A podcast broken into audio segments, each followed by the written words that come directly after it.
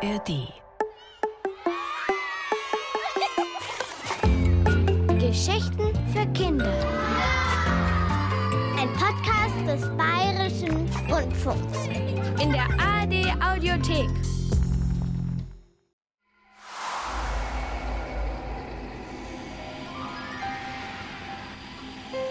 Planetensystem Eredria.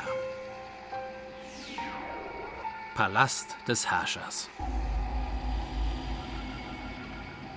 Der riesige Thronsaal war leer, bis auf fünf Personen. Auf dem Thron saß König Ariestes, Herrscher über Eredria. Vor ihm standen drei Jungen, die wirkten wie jüngere Kopien des Königs. Und genau das waren sie auch. Kopien. Klone des Herrschers. Sie waren drei seiner 33 Söhne. Alle gleich. Doch nur einer von ihnen würde dem König auf den Thron folgen und einmal seine Gehirnströme übertragen bekommen. Und zwar derjenige, der dem König am besten diente. So ähnlich sich der König und seine Söhne sahen, so unterschiedlich war die fünfte Person im Saal. Ein zerlumpter Cyborg. Er stützte sich auf Krücken, denn seine mechanischen Beine funktionierten nicht mehr. Auch sein mechanisches Auge war erloschen.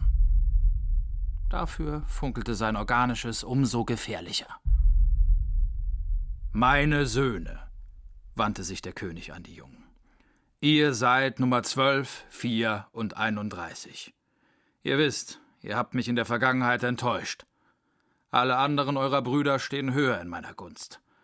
Alle außer einem. Neun. Dieser Sohn hat es gewagt, sich gegen mich aufzulehnen. Er muss für seinen Verrat bestraft werden. Euch, zwölf, vier und einunddreißig, habe ich auserwählt, um ihn zu finden und zu mir zu bringen. Dieser ehrenwerte Raumschiffkapitän wird euch bei eurer Suche begleiten. Neun hat sein Schiff gestohlen und ist damit auf der Flucht. Der Captain wird euch helfen. Und wenn das Unternehmen glückt, wird er reich belohnt. Es war nicht vorgesehen, dass der Cyborg etwas erwiderte, doch er knurrte Geld ist gut, König, aber denkt an unsere Abmachung. Wichtiger als Credits ist mir das Mädchen. Rarierak. Ich will Müh. Mit dieser verdammten Göre habe ich noch eine Rechnung offen.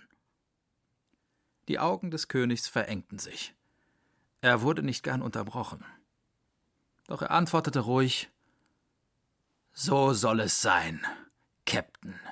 Müh für euch und neun für mich. Auf dass wir unsere Rache genießen.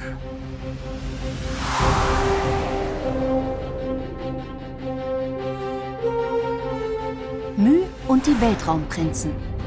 Eine Geschichte von C. Neudert. Erster Teil.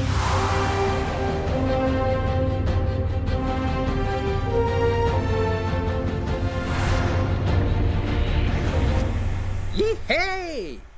Müh kreiselte wie wild um die eigene Achse. In der Schwerelosigkeit durchs Cockpit des Raumschiffs zu wirbeln, war eine ihrer liebsten Beschäftigungen. Hör auf damit! fauchte Neun und gab ihr einen Schubs, so dass sie Richtung Sichtfenster flog. Ich übe hier mit Bot Nahkampf. Wenn du dazwischen gerätst, hacke ich dich noch aus Versehen in Stücke. Müh knallte gegen die Steuerkonsole. Ärgerlich rieb sie sich den Arm. Neun hob ein längliches Stück Iridiumblech, das behelfsmäßig zu einem Schwert geschliffen war. Ein kleiner Robot flitzte um ihn herum und versuchte, ihn mit einer Kondensatorenbürste zu treffen, während Neun die Angriffe mit seinem Blechstück abwehrte. Müh schnaubte. Was soll das, Dwan? beschwerte sie sich. Ich dachte, du kämpfst nicht gern. Aber in letzter Zeit tust du kaum was anderes. Neun biss sich auf die Lippen. Mü ließ sich nicht davon abbringen, ihn Dwan zu nennen. Sie hatte ihm diesen Namen gegeben, nachdem sie zusammen aus dem Palast seines Vaters geflohen waren, wo Mü im Gefängnis gesessen hatte. Aber Neun fühlte sich nicht wie jemand, der einen Namen trug. Er fühlte sich immer noch wie eine Nummer. Wie der neunte Sohn seines Vaters. Ich kämpfe auch nicht gern, knurrte er. Aber ich muss üben. Meine Brüder werden kommen. Da bin ich sicher. Sie werden uns verfolgen. Mein Vater lässt einen abtrünnigen Sohn nicht einfach so ziehen. Ich muss in Alarmbereitschaft sein. Müh verdrehte die Augen. Und wie lange willst du in Alarmbereitschaft sein? Dein Leben lang oder was? Wenn's sein muss. Der kleine Roboter wedelte mit der Bürste. Kampf, Pause, machen, piepte er. Neun schüttelte den Kopf. Nein, Bot, wir machen weiter. Doch in diesem Moment zischte die Schleuse auf und ein blaugrüner Lundawana schlängelte sich herein. Er versuchte, seine Zunge an einem schmierigen Tuch sauber zu wischen. Und? Wie sieht's aus, Evo? fragte Mü. Ein hübsches Schiff habt ihr dem Piraten da abgeknöpft, lispelte er. Aber eine kleine Sache ist am Antrieb nicht in Ordnung. Das muss ich reparieren. Wir müssen irgendwo ein Ersatzteil besorgen. Unsere Essensvorräte müssen wir auch auffüllen. Fliegen wir doch nach 8D7H, schlug Mü vor. Wir können das Schiff im Hangar reparieren, neue Vorräte an Bord nehmen und ich kann endlich alle meine Freunde wiedersehen. Unza und Janteri und Mama O. Hast du den Verstand verloren? unterbrach Neun. Die KI deiner Station hat dich an Piraten ausgeliefert. Du kannst nicht zurück. Mü verschränkte die Arme vor der Brust und sah ihn herausfordernd an. Das kann ich sehr wohl. Die Station ist mein Zuhause und ich lasse mich nicht von irgendeiner fehlprogrammierten KI. Diesmal war es Evo, der sie unterbrach. Vielleicht später, zischelte er, wenn diese Sache mit der KI geklärt ist. Aber jetzt auf gar keinen Fall. Mama O hat mir bei unserem letzten Kontakt erzählt, dass drei Prinzen auf der Station sind, die überall nach ihrem Klonbruder suchen. Neun packte den Griff seines behelfsmäßigen Schwertes fester. Wusste ich's doch, knurrte er. Meine Brüder schnüffeln überall rum. Und wenn sie meine Spur riechen, werden sie sich an mich heften wie kagarische Blutschlotzer. Evo warf ihm einen Blick zu. Das sollten wir vermeiden, sagte er. Wir fliegen nach Ibhaida. Dort gibt es einen riesigen Raumhafen, wo wir nicht auffallen werden.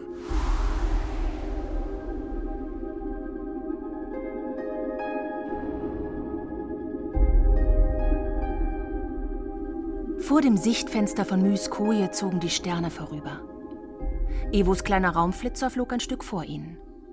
Mü drückte ihr Gesicht ans Fenster. Sie war wütend und traurig. Warum sollte sie nicht auf ihre Station zurückkehren und ihre Freunde sehen? Sie hatte nichts Schlimmes getan. Im Gegensatz zur KI und den Piraten. Plötzlich zischte die Schleuse auf und Bott kam in die Koje geschwebt.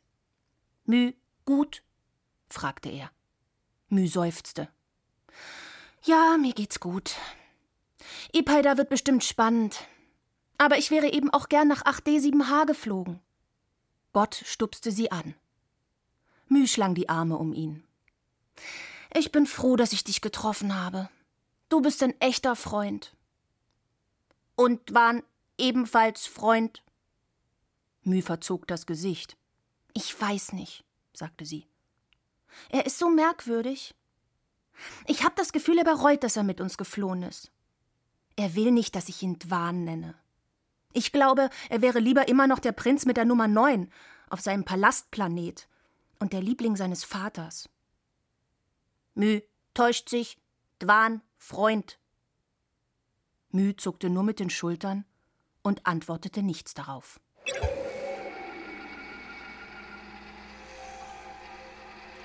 Schon von weitem sah der Raumhafen von Ibhaida aufregend aus.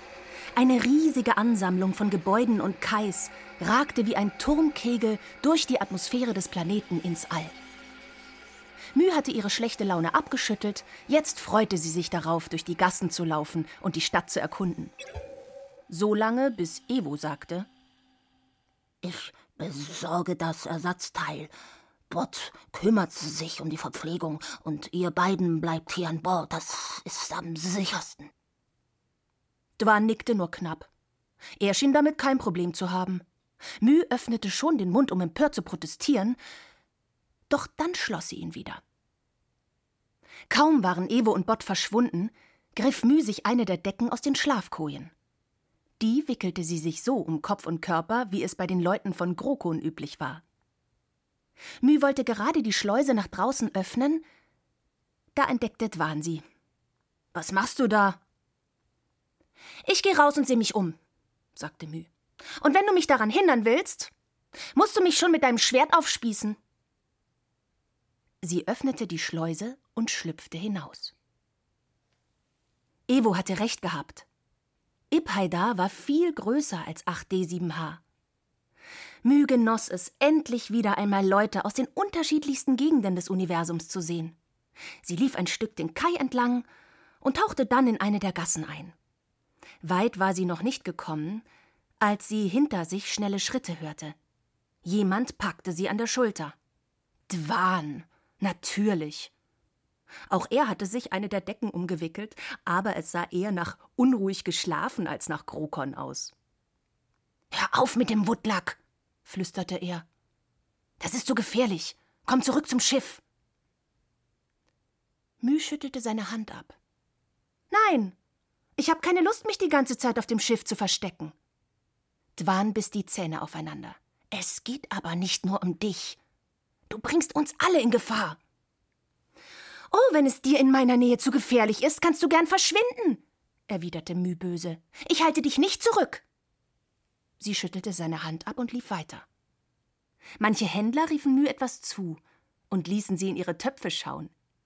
Sie blieb dann immer einen Moment stehen, wechselte ein paar Worte, lachte, bis Dwan sie plötzlich erneut am Arm packte und wegzerrte. He, protestierte Mü, lass mich los! Dwan knurrte nur gereizt. Er zerrte sie hinter sich her in eine schmale, wenig belebte Gasse. Du benimmst dich viel zu auffällig. Ich benehme mich auffällig? Sie versuchte ihren Arm aus seinem Griff zu befreien. In diesem Moment bewegte sich ein Lumpenbündel, das neben ihnen auf dem Boden lag. Eine gefiederte Klaue schoss hervor und zog Dwan die Decke vom Kopf. Ein gackerndes Gelächter ertönte. Sieh mal an, wen wir hier haben, hier haben. Das Prinzchen. Dwan ließ Mü endlich los. Hastig zog er sich die Decke wieder über. Das Bündel richtete sich nun ganz auf, und Mü erkannte, dass es eine in Lumpen gekleidete Gestalt war, eine Gestalt, die sie kannte. Federklaue! Es war eine Piratin aus der Mannschaft, die Mü entführt hatte. so sieht man sich wieder, Mü.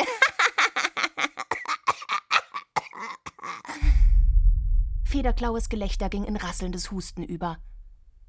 Sie musterte Mü und Wahn aus hinterhältig zusammengekniffenen Augen. Ihr habt uns ja übel mitgespielt, mitgespielt.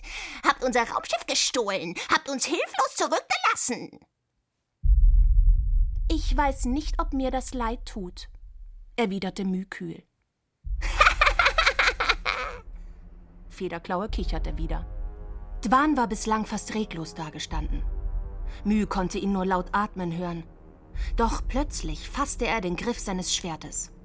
Diesmal packte Mü ihn am Arm. Bist du verrückt? Sie wird uns verraten, stieß Dwan hervor. Die Piratin spreizte die zerfledderten Federn und fächerte ihre Klauen auf. Nur zu, Prinzchen, kämpfen wir. Du kannst sicher sein, dass das nicht unauffällig sein wird, sein wird. Komm, hauen wir ab, sagte Mü. Sie zog Dwan hinter sich her. Der Rückweg zum Schiff machte ihr keine Freude mehr.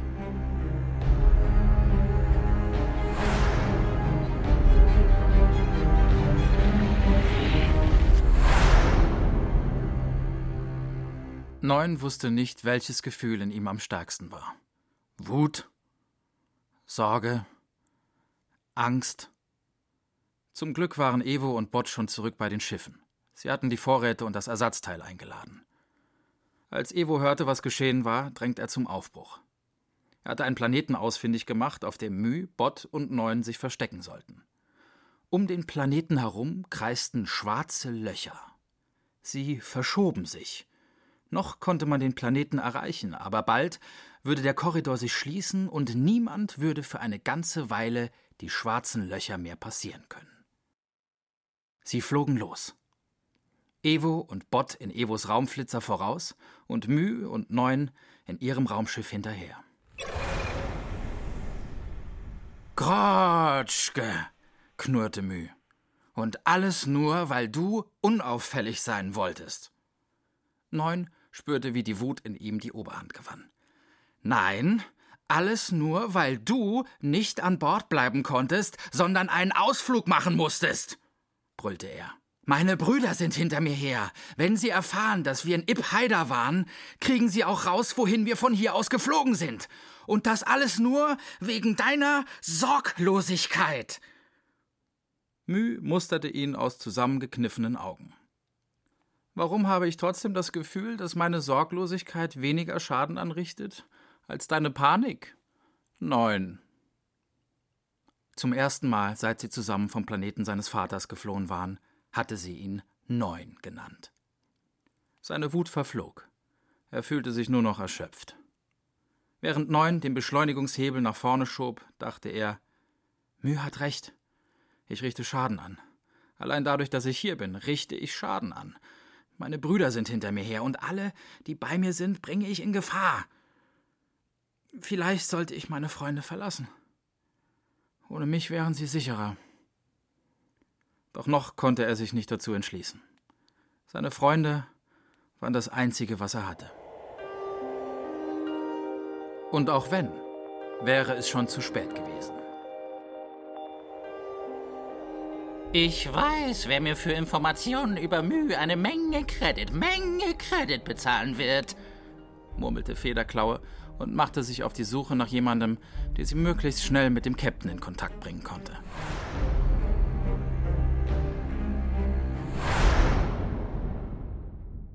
Der Flug zum Planeten verlief ohne Zwischenfall.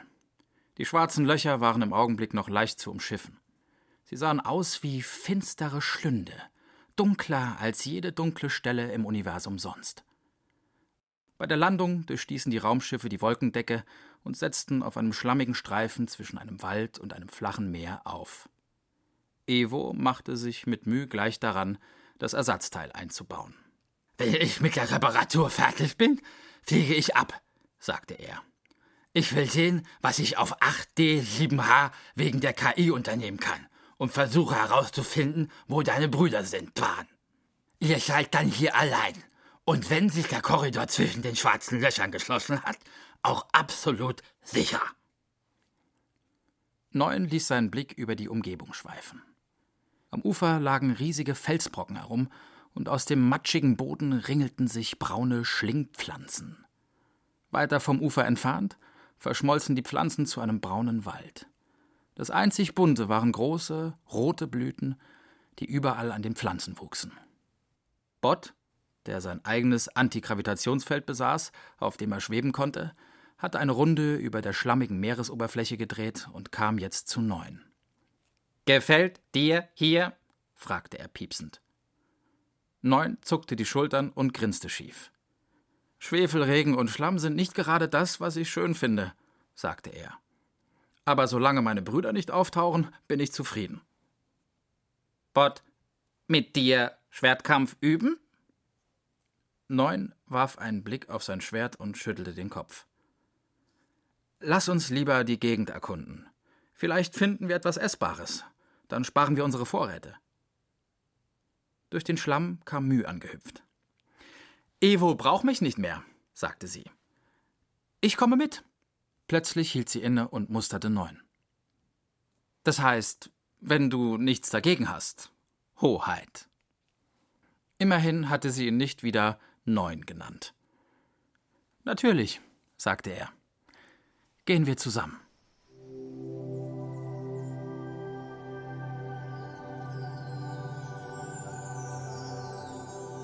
Müh schnupperte. Die Luft roch fremd und interessant.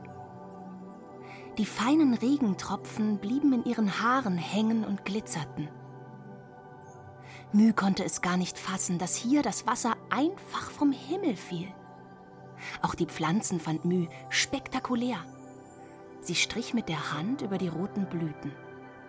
Sie schlossen sich sofort. Müh lachte. Schau mal, Bott! Doch der kleine Roboter schwebte ein ganzes Stück entfernt. Um ihn herum flogen kleine Leuchtwesen. Sie blinkten. Und auch Bott blinkte mit seinen Kontrolllichtern. Es wirkte fast, als würden sie sich unterhalten. Mü tippte mehr Blüten an. Auch sie schlossen sich und öffneten sich nach einer Weile wieder. Sei lieber vorsichtig, ließ Dwan sich hinter ihr vernehmen. Es könnten auch giftige Pflanzen dabei sein. Mü verzog das Gesicht. Schon wieder Panik? Dwan blieb neben ihr stehen. Ich hab keine Panik, sagte er. Wir sind in einer unbekannten Umgebung. Wir wissen nichts über diesen Planeten. Jede Ranke kann unser Feind sein. Mü merkte, wie sie schon wieder sauer auf ihn wurde. Feind! Strotschk! Unglaublich feindlich! Sie riss einen Stängel mit Blüten ab. Hier, schau, sie greifen dich an! Die feindlichen Blüten! Zieh dein Schwert und wehr dich! Mü ging mit dem Blütenstängel auf Dwan los. Er senkte den Kopf. Schon gut, sagte er. Du hast ja. Au! Mü hatte ihm mit dem Blütenstängel eins übergezogen. Dwan riss die Arme hoch und stolperte rückwärts. Mü lachte und schlug ihn nochmal mit dem inzwischen recht zerfledderten Stängel. Hör auf! brüllte Dwan. Mit ungelenken Bewegungen zog er sein Schwert aus dem Gürtel und hielt es abwehrend vor sich. Irgendetwas in seiner Stimme klang so merkwürdig, dass Mü den Stängel sinken ließ. Was ist denn? Dwan taumelte. Mü erschrak. Quer über die Wange und überall sonst, wo die Blüten ihn berührt hatten, bildeten sich rote Flecken und die Haut begann anzuschwellen. Strotschk! Fassungslos starrte Mü ihn an. Ihre eigenen Hände, mit denen sie die Pflanzen angefasst hatte, waren völlig unversehrt. Vielleicht haben die Blüten was gegen panische Prinzen, keuchte Twan und versuchte über seinen schwachen Witz zu lächeln. Er taumelte immer stärker. Schweißtropfen liefen ihm über die Stirn. Leg dich hin, befahl Mü. Dwan schüttelte den Kopf und machte einige Schritte zurück Richtung Raumschiff. Dann fiel er um. Mir ist schwindlig. Ich hole Evo, sagte Mü. Sie wollte aufspringen, doch Dwan hob abwehrend die Hand. Warte, presste er hervor. Ich glaube, es wird schon wieder besser. Das war gelogen. Mü sah das. Aber sie verstand, dass er nicht wollte, dass sie wegging. Also blieb sie neben ihm hocken.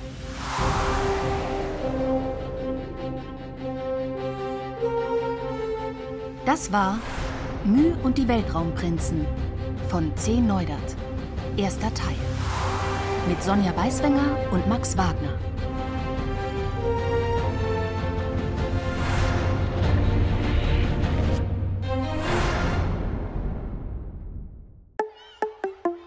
Du willst die Welt checken?